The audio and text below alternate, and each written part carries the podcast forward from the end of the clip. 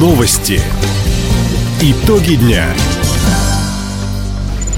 Итоги понедельника подводит служба информации. У микрофона Александр Скворцов. Здравствуйте в этом выпуске.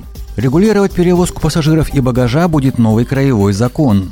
Спасатели нашли машину пропавших рыбаков из Хабаровска. Сканефтяник вернулся из Красноярска с победой. Об этом и не только, более подробно.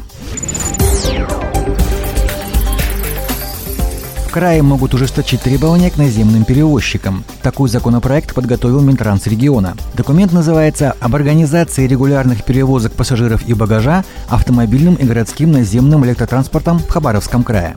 Суть законопроекта на заседании Общественного совета при Краевой Думе изложил замглавы ведомства Владимир Березовский. Данным законопроектом устанавливаются, если коротко, понятия навигационной информационной системы, требования к расписаниям, перевозчикам, осуществляющим регулярные перевозки, а также иные обстоятельства для обращения в суд с заявлением о прекращении действия свидетельства. В настоящее время существующий перечень обстоятельств не позволяет организатору перевозок обеспечить качественное предоставление транспортных услуг и влияние на перевозчиков. Отметим, законопроект уже получил одобрение со стороны прокуратуры. Однако Совет пока отложил поддержку документа. Сначала общественники хотят изучить его детально. В крае создан реестр организаций для ранней помощи детям с различными расстройствами здоровья.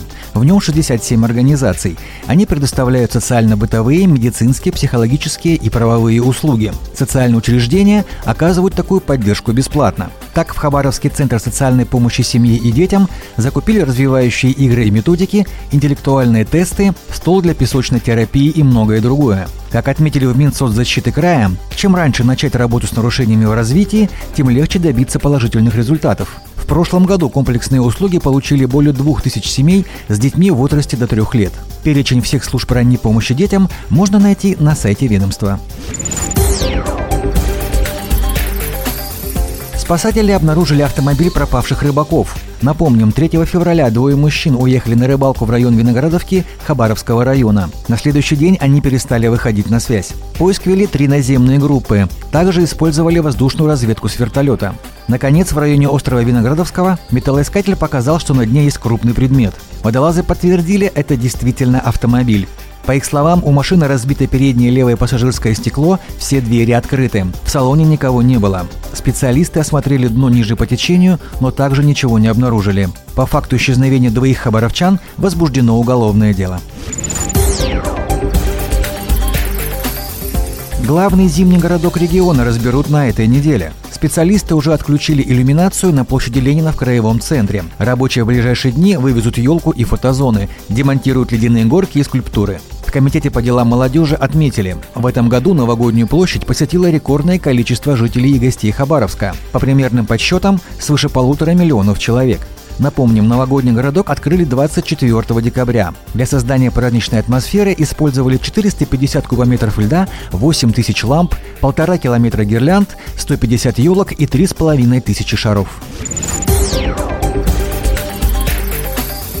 12 спектаклей на ежегодный краевой конкурс театрального искусства представили музыкальный театр, театр драмы «Тюст Триада» и театр кукол из Хабаровска, а также драматический театр из Комсомольска. Победителей определят в нескольких номинациях. Лучшая женская и мужская роли, работа художника и хореографа. Кроме того, жюри выберет лучший спектакль года и лучшую экспериментальную работу года.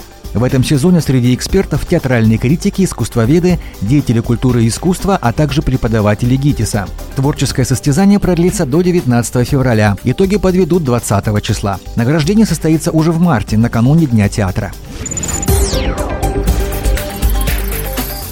«Сканефтяник» завершил победой очередную гостевую серию. В субботу хабаровчане обыграли красноярский «Енисей» со счетом 7-5. По словам главного тренера «Сканефтяника» Михаила Пашкина, матч прошел под полным контролем армейцев. Первый тайм был практически идеальным. Второй тайм, здесь мы также начали хорошо, забили шестой мяч и продолжали создавать моменты. Но мы выбрали больше обороняться во втором тайме, меньше атаковать, потому что мы уже забили 5 мячей, 4 мяча разницы. Нам больше забивать не надо было, нам надо было не пропускать. При этом мы создавали моменты, да, и позволили Несею забить несколько мячей, но мы контролировали этот матч с первого минуты до последнего. Следующий матч «Сканефтяник» проведет в эту субботу 18 февраля. На льду арены «Ерофей» хабаровчане примут иркутскую «Байкал-энергию». Таковы итоги понедельника. У микрофона был Александр Скворцов. Всего доброго и до встречи в эфире. Радио «Восток России». Телефон службы новостей 420282.